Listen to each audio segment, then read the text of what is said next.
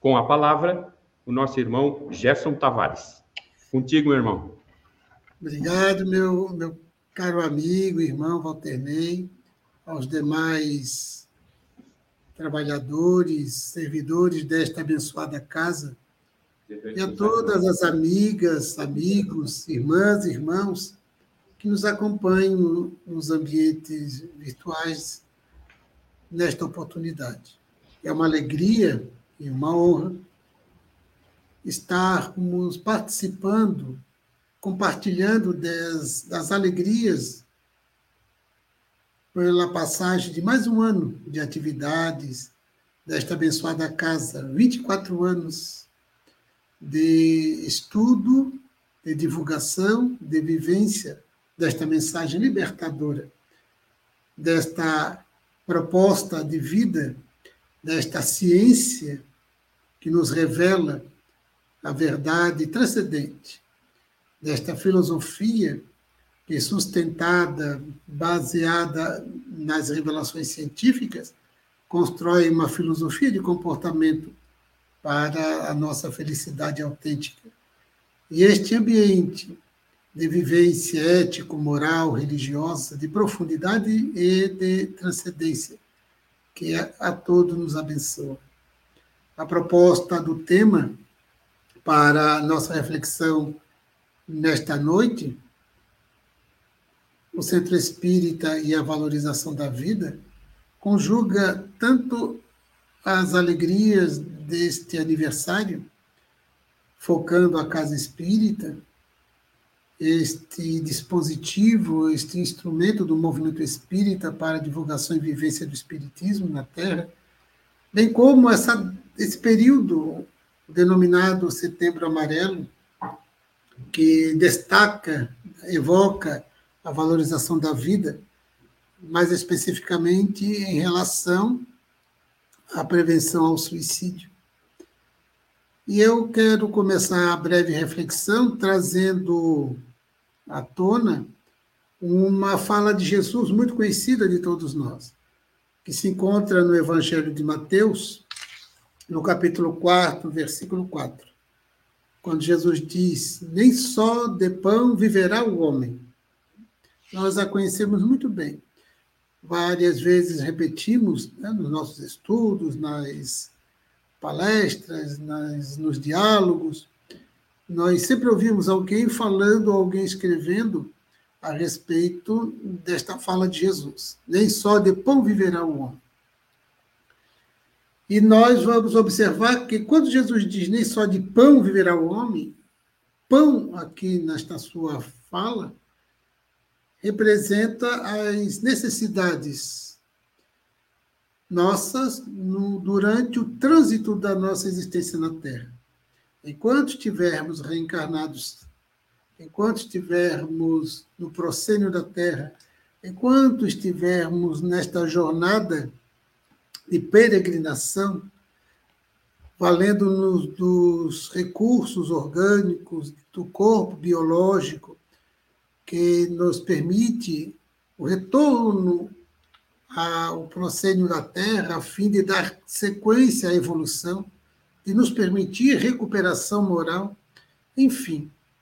Enquanto estivermos na Terra, na condição de espíritos encarnados, reencarnados, nós teremos necessidades específicas, aquelas relacionadas às questões imediatas durante o nosso percurso existencial. Então, o pão representa as nossas necessidades, aquilo e daquilo que precisamos enquanto estivermos na Terra. Não é o pão só aquele que sacia a fome, mas todas as necessidades, ou seja, todas as fomes do que o organismo e que a nossa psicologia na dinâmica da vida na Terra, né? os fenômenos e as necessidades psicossociais, familiares, ambientais, físicas, né? de tal modo que o pão faz essa representação das necessidades. Contudo, nós vamos observar que ao longo do processo da construção civilizatória, esse pão foi sendo é, construído e reconstruído. Né? ampliado, definido e redefinido, a ponto de nós podermos afirmar que a civilização, ao longo do seu curso de construção, nós ampliamos as necessidades. Allan Kardec, inclusive, no Livro dos Espíritos, no item 707, 707, no comentário, Allan Kardec, quando ele faz um comentário que faz parte deste item 707, ele diz o seguinte: começa a dizer assim no comentário, escreve assim: é, é certo que a civilização inventou, gerou novas, mas multiplicou as necessidades. É certo que a civilização multiplicou as necessidades. Veja que Allan Kardec escreveu no século XIX, que a civilização multiplicou as necessidades. Então, o que falar do século XXI no qual nos encontramos? Né? Do século XIX para cá, essas necessidades, o pão ele foi redefinido, ele foi ampliado. Na época de Jesus, Jesus falou do pão, até no, no prece dominical, o Pai Nosso, chega um momento que ele nos ensina né, a dizer: dai-nos o pão de cada dia, ou seja, ajude-nos a atender às nossas necessidades da nossa dinâmica na Terra, para ter do que necessário. Só que Jesus falou: dai-nos o pão, o pão seco, o pão seco.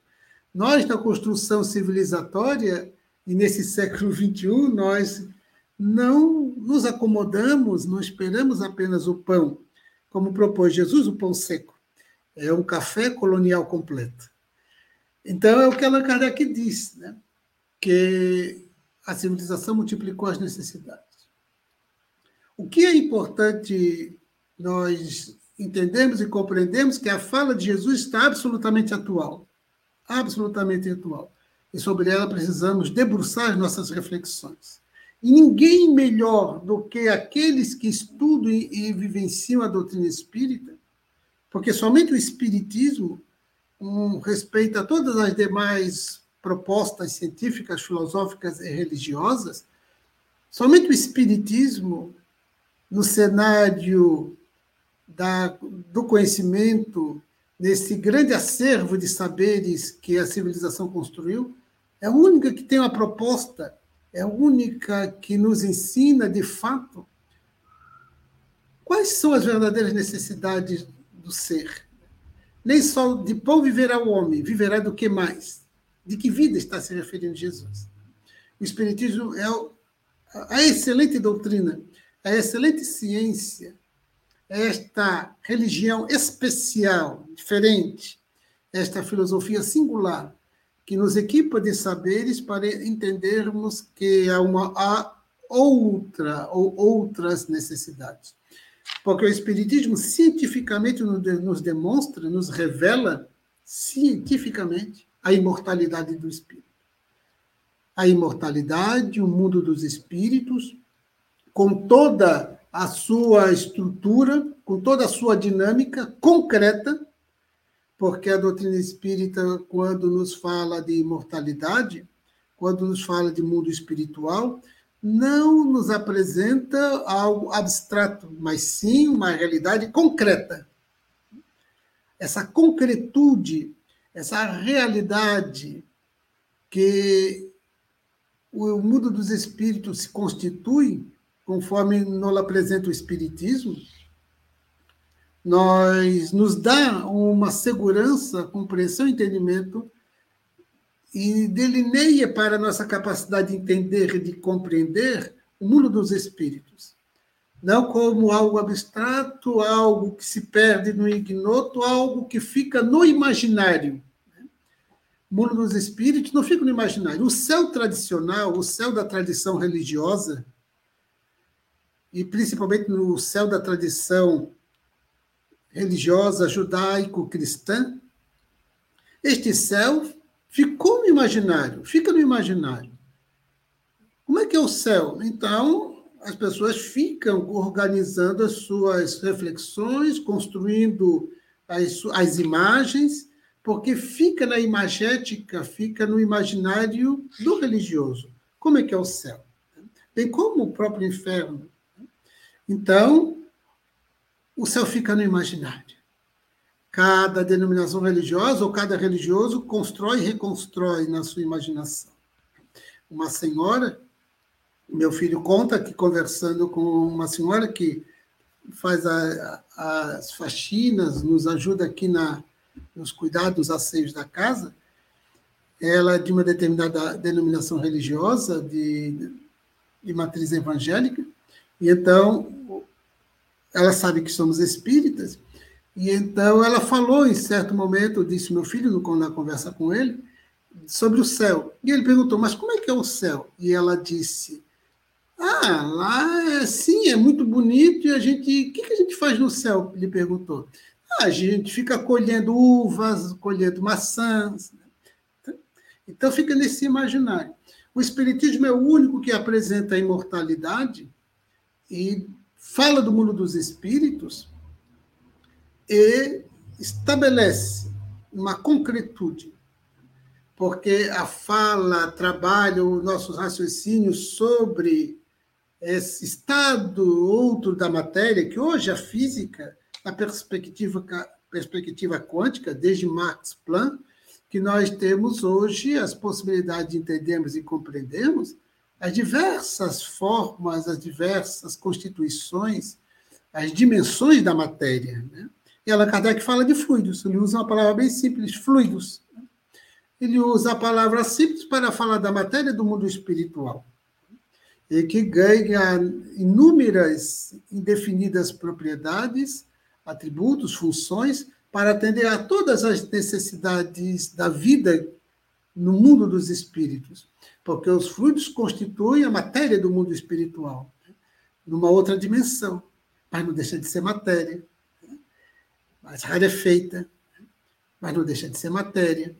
Então, o Espiritismo nos lança para longe do imaginário, não mais o imaginário, mas a concretude de uma realidade imperturbável, que é o mundo dos espíritos, porque a vida prossegue um ser definido, porque o espírito não é um ser indefinido, não é um ser abstrato, é um ser definido, que enverga, se veste de um corpo, que lhe dá individualidade, que lhe mantém a identidade, que lhe assegura a vida individual, autônoma, independente, singular. Somos seres singulares e continuaremos seres singulares.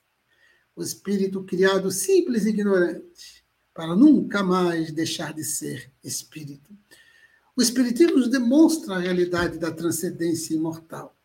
Nos fala da lei de evolução, da lei de progresso, da lei de causa e efeito, da necessidade da reencarnação para poder confirmar a lei de progresso. Porque o que dá sentido à imortalidade é a evolução. O que dá sentido à evolução é a reencarnação. Porque sermos imortais por imortais, nós ficaríamos muito perto de toda a proposta da tradição judaico-cristã de céu e inferno porque uma única existência na Terra, com a morte biológica, o espírito retorna para o céu, para o inferno, para o mundo dos espíritos, seja qual for a denominação. E como? Como é que fica para o resto da eternidade? Então, o que dá sentido à imortalidade é a lei de evolução, a lei de progresso. E a lei de progresso, ela se confirma ela se estrutura de significado com a reencarnação e a lei de causa e efeito. De tal modo que o Espiritismo nos desvela tudo isso, nos traz de volta a espiritualidade ou os espíritos por meio das possibilidades da comunicação mediúnica, demonstrada cientificamente por Allan Kardec, de forma robusta, a ponto de as comunicações tornarem os fenômenos, os fatos, como sendo algo que não se pode negar da realidade pela confirmação de todas as comunicações. E até hoje, até hoje, quando nós acompanhamos as mediunidades de Eurípides Barzanufo, de Ivone do Amaral Pereira, de Zilda Gama, de Francisco Cândido Xavier. Né? Atualmente, nossos grupos mediúnicos nas casas espíritas, o médio Divaldo Franco, na atualidade, Raul Teixeira e outros, que anônimos nas nossas instituições, dão demonstrações robustas, inconfundíveis da comunicabilidade dos espíritos, confirmando a imortalidade. Então, o Espiritismo é o único que começa a apontar, delineia, rasga os horizontes e fala deste outro pão que alimenta o ser, desta outra fome que temos, desta outras necessidades que se alargam na transcendência. É quando nós começamos a entender melhor Jesus. Nem só de pão viverá o homem. Neste contexto civilizatório, sem precedentes, vivemos níveis de conquista de saberes sem precedentes, como dissemos. Sem precedentes. As conquistas científicas são impressionantes. As perspectivas de possibilidades científicas se apresentam cada vez mais alvissareiras. Os recursos, os dispositivos, as ferramentas tecnológicas hoje à nossa disposição são fantásticas. Olha, nós, nós não estamos numa mesma sala, nós não estamos no mesmo ambiente físico, cada qual no seu ambiente, no seu lugar, um utilizando um aparelho de celular, outro um notebook, um computador. É possível que alguém esteja nos acompanhando lá de outro lado do planeta, graças aos recursos, essas ferramentas tecnológicas, que se impõem na atualidade como outras necessidades. Lembra quando a gente falou no início de que as necessidades se multiplicam com construção civilizatória? Tentemos imaginar hoje o planeta com esses praticamente 8 bilhões de criaturas na Terra, com os recursos impressionantes desta construção social tão complexa, porque a sociedade chegou ao século XXI bastante complexa, com vários meandros, várias características, várias necessidades que se impõem. Tentemos imaginar nós, neste cenário, neste contexto, de impositivo, de impo, imperativos, de um protocolo de biossegurança em razão deste cenário de pandemia, como faríamos? Como faríamos? Então, eu estou desde março, por exemplo, trabalhando em home office, no, pelo órgão que eu atuo profissionalmente, desde março do ano passado, 19 de março de 2020, em home office, e a produção seguindo, graças a recursos tecnológicos. A equipe de trabalho, a gente mantém reuniões tanto online, como estamos fazendo agora, bem como as conversas diárias, permanentes, que precisamos trocar ideias, por via telefone ou pelo WhatsApp. E quando é preciso algo mais denso, a gente se conversa assim, online. E todo o trabalho que precisamos fazer de estudo, de análise dos casos que nos chegam, para a elaboração dos nossos pareceres, nossos relatórios, todas as providências são tomadas eletronicamente, providenciadas, e todo o mecanismo de trabalho, de produção se dá graças à tecnologia.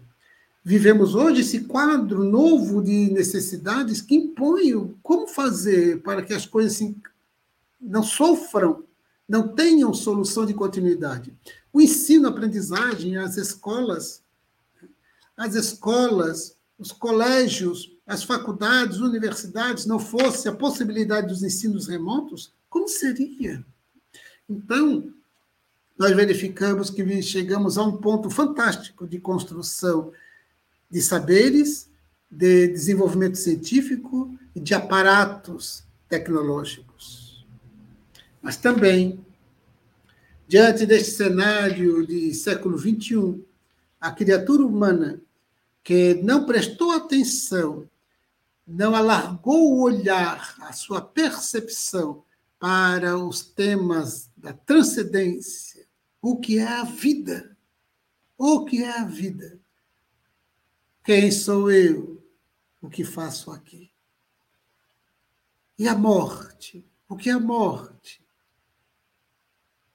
De tal modo, aqueles que não alargaram o olhar e não lançaram seus pensamentos, seus estudos para os temas transcendentes, elaborando, construindo as seculares interrogações.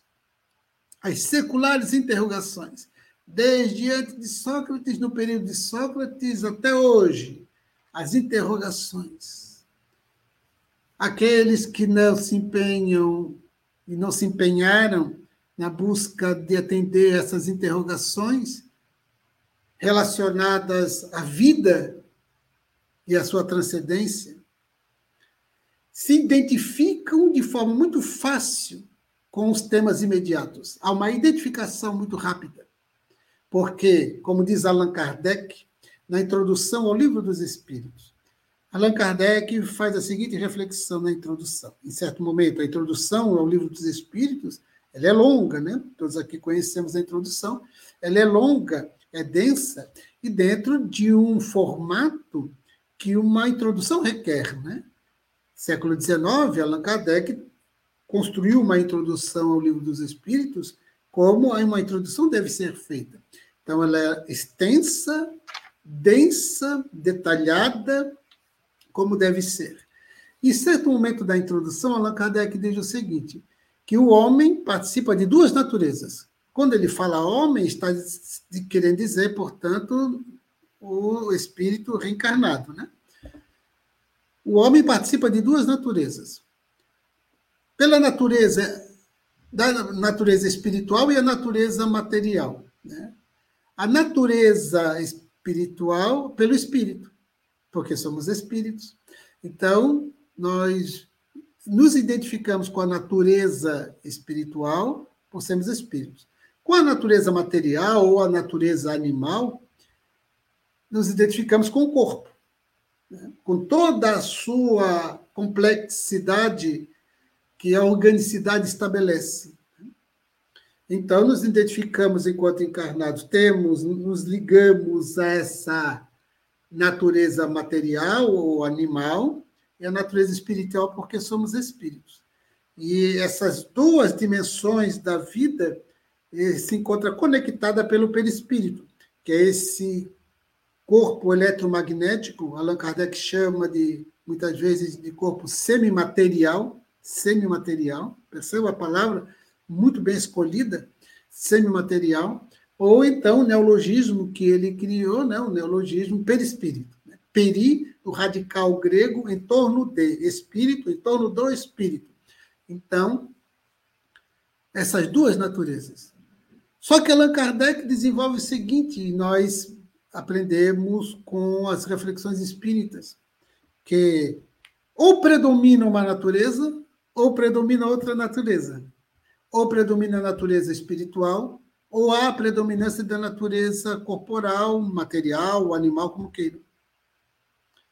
Então, quando nós nos identificamos apenas com as questões da existência, nesse olhar horizontal, este olhar horizontal, nós nos identificamos com essa natureza material, com o imediatismo. Então, esse pão a que Jesus se referiu, nem só de pão viver ao homem, esse pão é, constitui, representa essas necessidades ou esses interesses, necessidades ou necessidades, porque existem necessidades e as pseudo-necessidades, né? as falsas necessidades.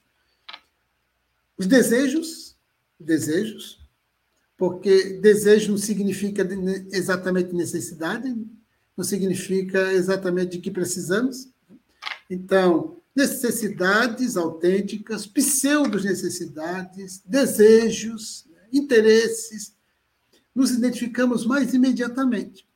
Quando nossa natureza animal ou natureza material predomina, em razão dos nossos interesses, do foco, do foco que estabelecemos, em razão do nosso nível evolutivo, da nossa maturidade mais dilatada, menos maturidade espiritual, maturidade psicológica. Né? Então, aquele em que tem o predomínio da natureza animal se identifica mais rapidamente com o corpo e com o imediatismo que se relaciona com o corpo, com os cinco sentidos, com as sensações percebidas pelo sistema nervoso central e com todas as suas engrenagens complexas. Então, é esse olhar horizontal. De tal modo que, com essa identificação, nós estamos muito atrelados com o predomínio da natureza material, estamos muito atrelados aos fenômenos, às ocorrências psicossociais, ambientais, familiares, profissionais, os relacionados ao ganha-pão, os relacionados às questões afetivas, as relações afetivas, os relacionados ao corpo, exatamente. Um corpo que tem um começo, um desenvolvimento e um fim. Um corpo que adoece, um corpo que envelhece, e um corpo que morre, né? um corpo que tem um decesso, um ciclo orgânico que se encerra, se conclui, para se operar o processo de transformação, porque nada se perde, tudo se transforma. Então, aquele que se identifica mais imediatamente, sem essa visão transcendente, tende a, com essa identificação mais imediatista, horizontal, tende a viver frustrações de forma mais retumbante. Frustrações, decepções, tristezas. Tende a deixar-se conduzir pelas ansiedades, os estresses. Ansiedades, estresse, tristezas que podem conduzir à depressão. Nós vivemos um quadro ciclópico planetário de pandemia. E estou me referindo à pandemia da depressão, segundo a Organização Mundial da Saúde. São bilhões de criaturas na Terra com depressão. Vivemos um quadro de transtorno de ansiedade generalizada, pandêmico também. Falando em pandemia, né? nós temos outras pandemias, a depressão, a ansiedade. A síndrome do pânico é bastante desafiador. E nós vamos acompanhar, por força desse cenário de pandemia do coronavírus, nós verificaremos a síndrome do pânico se manifestando mais tarde, depois, daqui um tempo, o transtorno de estresse pós-traumático, haveremos de ter o Conselho Federal de Psicologia já alerta para isso. De tal modo que nós vivemos um quadro para aqueles que se identificam com a matéria, no qual há a predominância desta natureza animal ou natureza material, com esse olhar horizontal e imediatista, tende a sofrer mais os impactos, os impactos, as bordoadas da existência. Sem falar, porque nós falamos até agora dos fatores exógenos, os fatores exógenos, sem falar dos fatores endógenos, aqueles internos próprios da singularidade, de espíritos que somos, egressos de outras tantas reencarnações, os conflitos de um passado, a consciência de culpa não tornada consciente hoje, faz parte do conteúdo inconsciente. A culpa, os conflitos variados de todo tipo que trazemos de outras existências, conflitos não resolvidos, não solucionados, que se desaguam hoje na personalidade atual de modo inconsciente. Então, os fatores endógenos e os fatores exógenos. Por, isso, por essa razão, nós encontraremos tanto o quadro de depressão, como falamos, de ansiedade generalizada, síndrome do pânico. E nós vamos encontrar um comportamento infeliz da ideação suicida, bem como a sua execução. É por isso que nós nos encontramos nesse, no mês de setembro, todo ano, o Centro de Valorização da Vida, a Associação Brasileira de Psiquiatria e o Conselho Federal de Medicina, desde o ano de 2014 e 2015, empreende esta campanha denominada de Setembro Amarelo. E esse Setembro Amarelo, e tem Setembro Amarelo, porque no ano de 1994, no ano de 1994, nos Estados Unidos, numa cidade do estado do Colorado, numa cidade do estado do Colorado, um jovem de 17 anos, Mike, Mike Am. Mike, ele tinha paixão por carros, carros antigos, e ele conseguiu um Mustang, um Mustang 1968. Com bastante esforço, conseguiu fazer uma reforma deste Mustang 68. E, feita a reforma, ele o pintou com a cor amarela. E ele ficou conhecido como Mike do Mustang amarelo. Um dia, os pais de Mike chegaram em casa, não encontraram em casa. A casa, pelas condições e os pertences do filho, ele não parecia que tinha saído e que iria demorar. Aguardaram um pouco, ele não, não apareceu, e ligaram para ele, não localizaram, ligaram para os amigos também não. E um Mustang amarelo estava na garagem. Foram lá ver os vidros abertos. E Michael estava. Michael estava dentro do automóvel, só que ele havia praticado suicídio e deixado um bilhete pedindo aos pais que eles não ficassem com culpa, o sentimento de culpa pelo que ele havia decidido. Havia se decidido pelo suicídio. Então, vem a pergunta: por quê?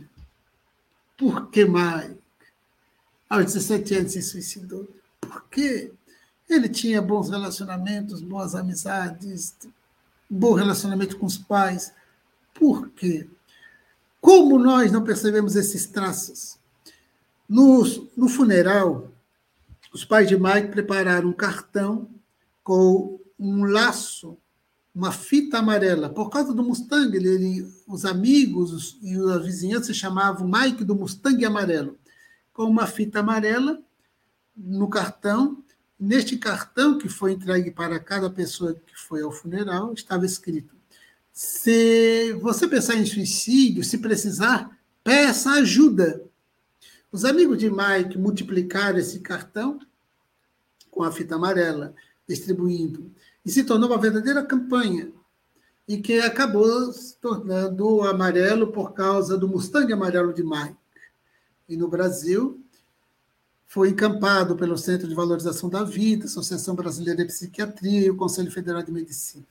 O movimento espírita, sob a liderança da Federação Espírita Brasileira, a FEB, desde a década, se não me engano, de 1980, empreende a campanha de valorização da vida, não ao aborto, não à pena de morte, não à eutanásia, não à violência e não ao suicídio.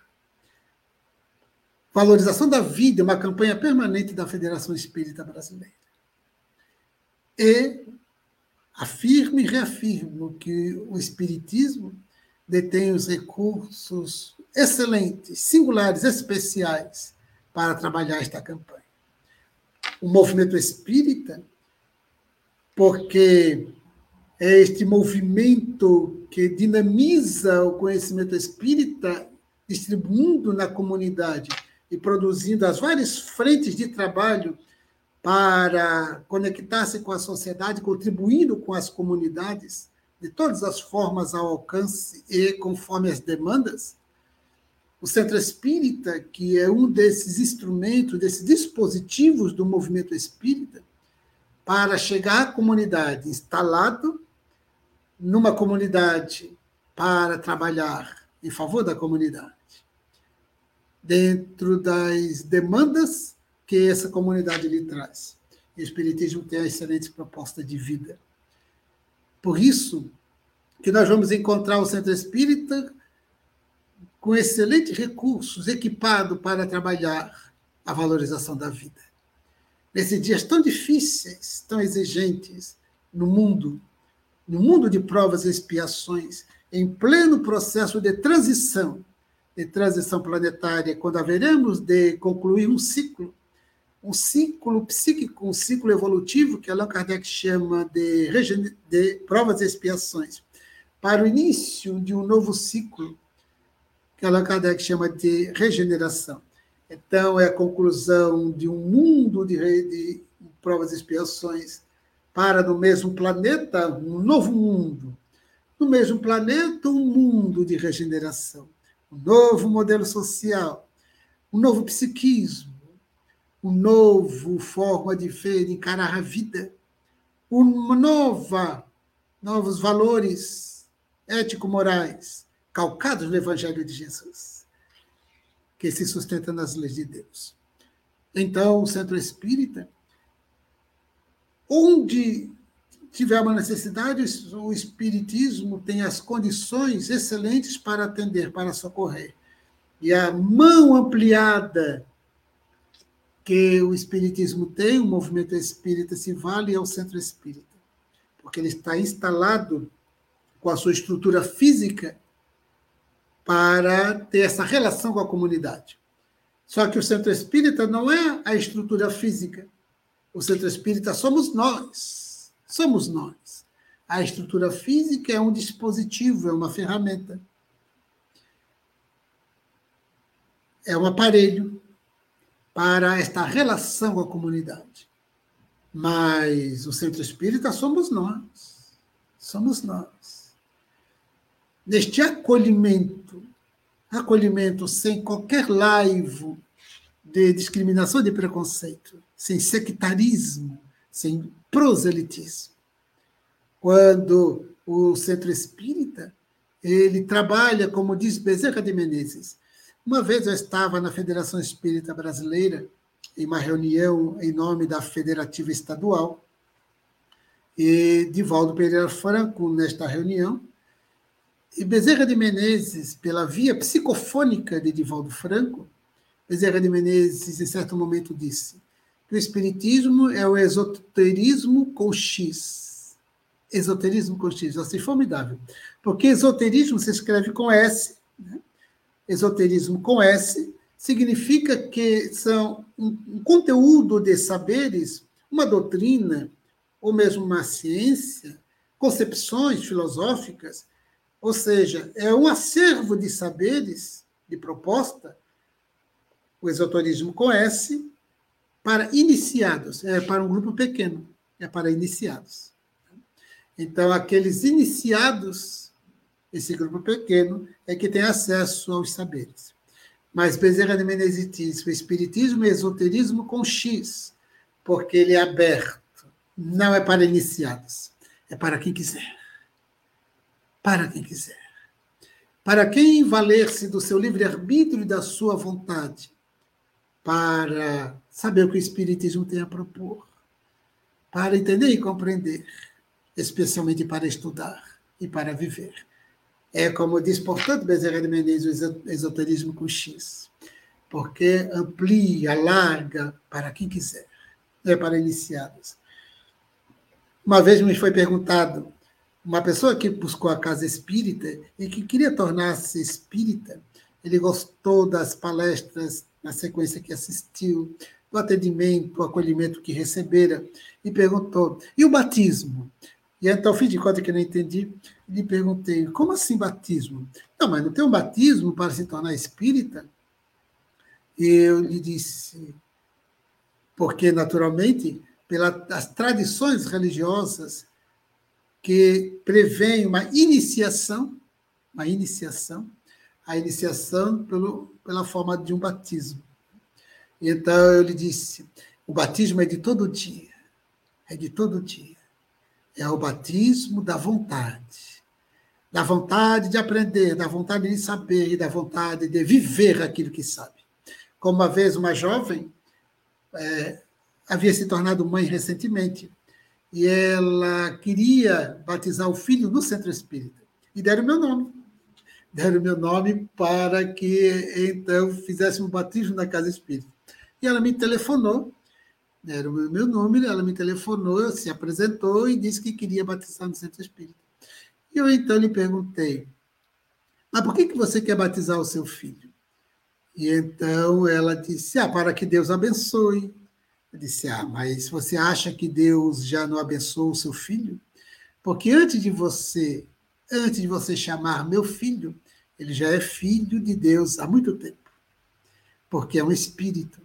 É um espírito que reencarnou. Então, ele já é filho de Deus há muito tempo. Por essa razão, eu lhe propus: a tua questão não é o que Deus pode fazer pelo meu filho. Veja, nós sempre esperamos de Deus alguma coisa em nosso favor. Ah, o meu filho nasceu, vamos batizar para que Deus limpe dos pecados, para que Deus abençoe, para que Deus. Então ele disse: a questão é esta: o que Deus pode fazer pelo teu filho, mas o que tu podes fazer pelo filho que é de Deus. O que tu podes fazer pelo filho que é de Deus. Se tu queres usar a palavra batismo, ele disse, o batismo diário, constante, o batismo do amor, o batismo da proteção, o batismo da educação, o batismo da educação que conduz a Jesus. Esse é o batismo que deves empreender, que parte de ti diariamente, diariamente. Então, como diz Becerra, esse esoterismo com X, sem uma iniciação, sem um batismo, sem algo estabelecido no reduto muito íntimo para alguns poucos. Não, é para quem tiver a boa vontade. De tal modo que nesses dias tão exigentes, tão difíceis, o Espiritismo vem e é, propõe a valorização da vida, porque fala do espírito imortal.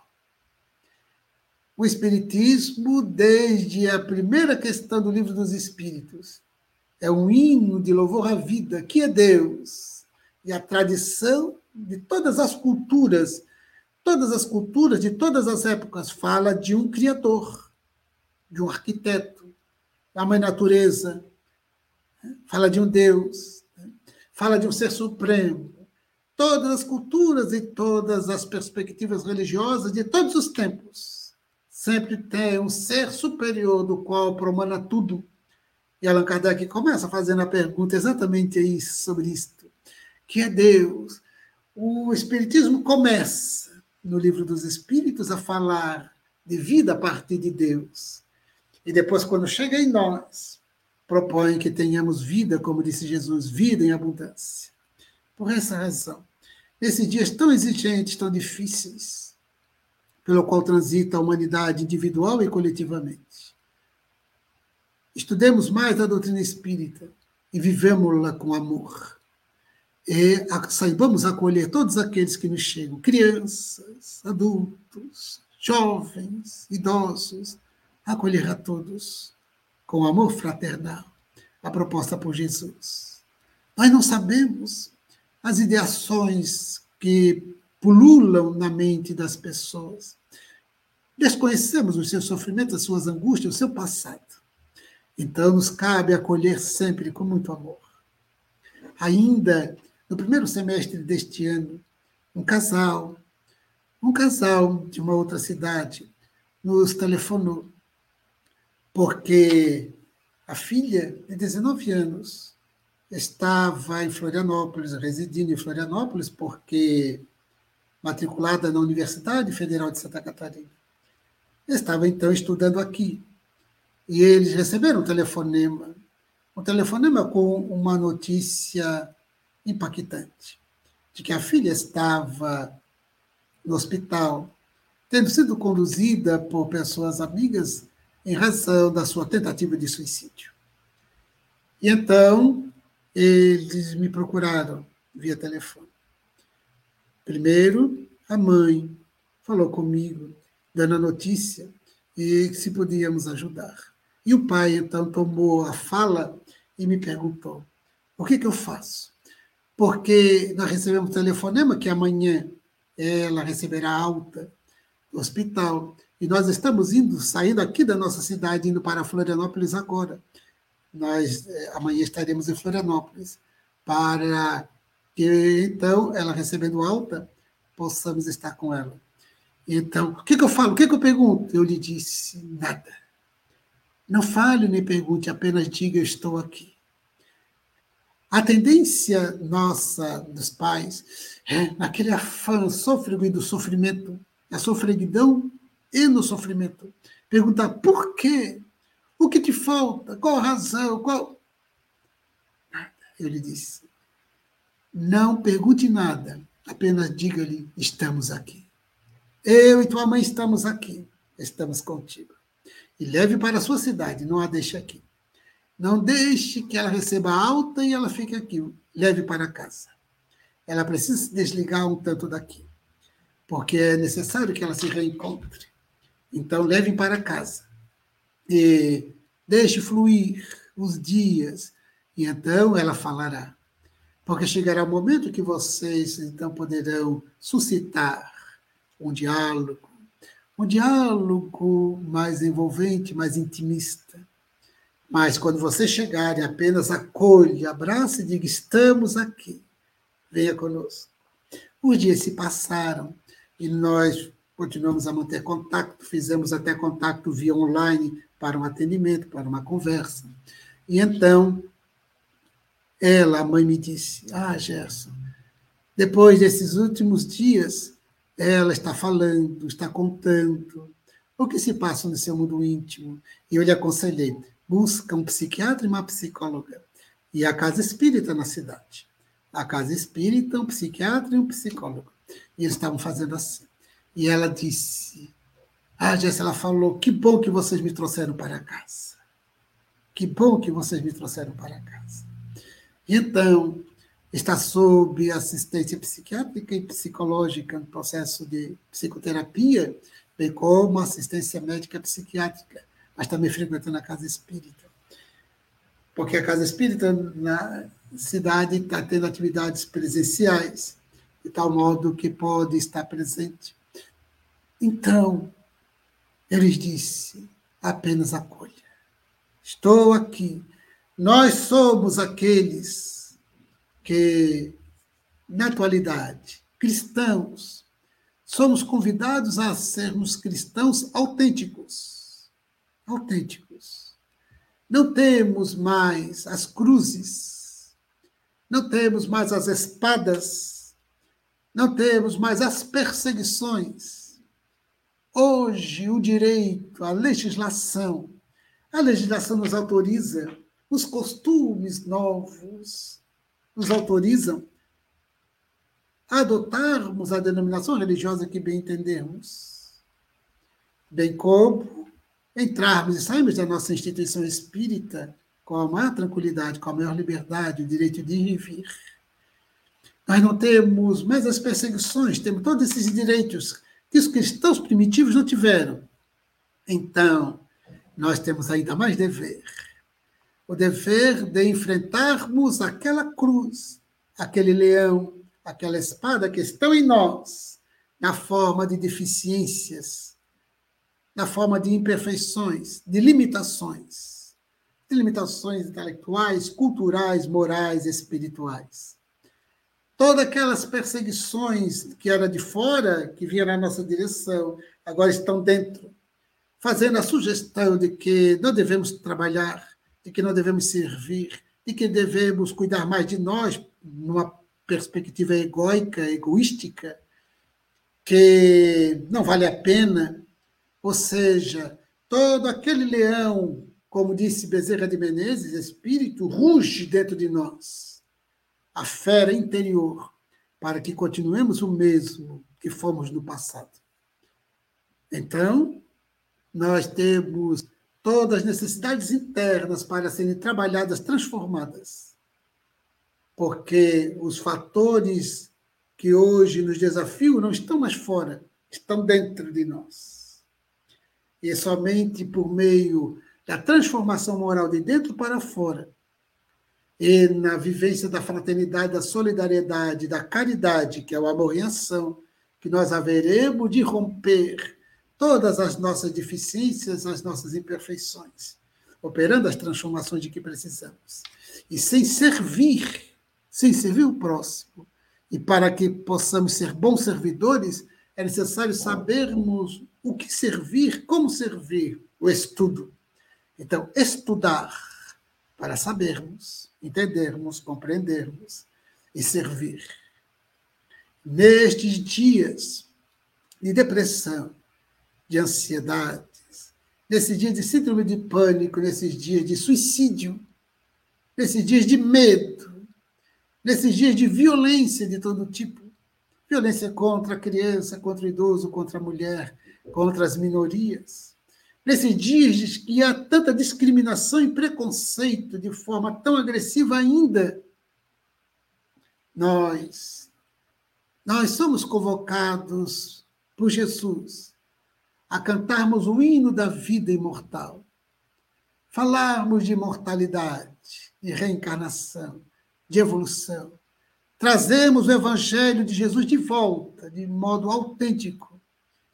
Nesses dias de cenário de século XXI, de perspectivas de viagens interplanetárias, em razão dos projetos existentes e de possibilidades ainda maiores, nós somos aqueles convocados para a vivência do sentimento, aquele mesmo sentimento do cristianismo primitivo Embora todo o processo de construção civilizatória, aquele sentimento ele deve ser o mesmo. Sem o mesmo sentimento, nós não seremos autênticos. Aquela mesma disposição, aquela mesma coragem intimorato, o mesmo, nesses dias. Para que então sejamos aqueles que estuda, que sabe, que compreende, que entende e que serve. Que serve para que as pessoas possam, possam ser beneficiadas com o Espiritismo. Esta doutrina extraordinária que salva a nossa existência, salva as nossas vidas. Então, nós temos a dignidade, a honra e o dever de compartilhar com outras vidas. Com outras vidas. Por isso, nesses dias de setembro amarelo, nesses dias de suicídio, de depressão, de ansiedade. Amemos. Amemos ainda mais. Façamos da nossa casa espírita um ambiente de acolhimento, sem nenhum tipo de discriminação, de preconceito, sem laivos de proselitismo, de sectarismo. Apenas amar, apenas fazer uma proposta sem querer convencer a ninguém. O Espiritismo é tão retumbante que todo aquele que mantém contato, ele se dá conta, sente a naturalidade do mundo interno que se identifica com a verdade que liberta, a verdade transcendente. O Centro Espírita nos apresenta qual é o pão de que necessitamos, qual o alimento, o alimento da alma. Porque o alimento do corpo e que tudo que diz respeito ao corpo enquanto encarnados, nós atenderemos com simplicidade. Atenderemos com simplicidade, com trabalho digno, com trabalho honesto, com trabalho honrado. Mas o alimento da alma, esta transcendência, o conhecimento da imortalidade, o conhecimento sobre a vida, o conhecimento profundo sobre nós mesmos, sobre a infinitude, a eternidade, o universo. Esse encontro do mundo interno, onde se encontra o reino de Deus, como disse Jesus. O reino de Deus não está ali nem acolá, o reino de Deus está dentro de vós, porque o reino de Deus não vem com aparatos externos, disse Jesus. O reino de Deus está dentro de vós. E essa interiorização para desenvolver o potencial do espírito, para desenvolver o senso moral, que é o reino de Deus em nós, diria Jung, o self, para desenvolver, ampliar-se, agigantar-se. Então, o centro espírita tem todos esses recursos e nós, porque nós somos o centro espírita, temos o dever e a alegria de mais saber e mais divulgar, mais viver, acolher, compartilhar. Por isso, alegria de estudar, alegria de servir. Por tal razão, alegria de viver. Porque todo aquele que descobre a verdade é feliz. esta felicidade relativa à felicidade que nos está ao alcance neste nosso estágio evolutivo, mais feliz. Somos felizes quando identificamos a verdade. Somos felizes quando nós nos identificamos com a natureza espiritual, porque somos espíritos e esta natureza espiritual passa a predominar sobre a material. Então, paz de espírito, serenidade, equilíbrio, esperança, fé inabalável, amor inconfundível. Por isso, o centro espírita é um instrumento, uma ferramenta do espiritismo para a valorização da vida na sua perspectiva atual, profunda e transcendente. Porque a vida, a vida é uma, a vida é uma, a do espírito, intercalada em experiências no mundo corporal e no mundo espiritual, até que um dia, identificados com a plenitude espiritual, não precisemos mais das reencarnações, porque já redimidos, plenos, felizes. Assim, nossa gratidão à Associação Espírita Consolador Prometido pelos 24 anos de serviço, de serviço ao Evangelho de Jesus, de serviço ao ideal espírita, à causa espírita, oportunizando a todos que se interessam o estudo, a vivência, acolhendo, socorrendo, amparando a todos os que precisam. Por isso, nossa gratidão a esta abençoada casa, os nossos votos de que todos os trabalhadores, os trabalhadores que se encontram encarnados, aqueles outros das primeiras horas, aqueles que se encontram desencarnados, a equipe espiritual que desde a fundação está atenta, organizando, inspirando, orientando a todos os trabalhadores desta abençoada casa das duas dimensões da vida, nossa gratidão nossa gratidão e o nosso pedido para que continuemos. Continuemos para os próximos anos, nesses dias tão desafiadores da existência planetária, em um mundo de transição, deixando o de provas e expiações para a construção de um novo período, de um mundo de regeneração. E o Centro Espírita tem essa função colaborar nesta dinâmica à luz do Espiritismo. Minha particular gratidão a todos os trabalhadores desta casa, aos que nos acolheram hoje, bem como a todas as senhoras e senhores, irmãs e irmãos que nos acompanham no ambiente virtual. Minha particular gratidão e os meus votos de muito progresso, meus votos de muita paz. Muito obrigado.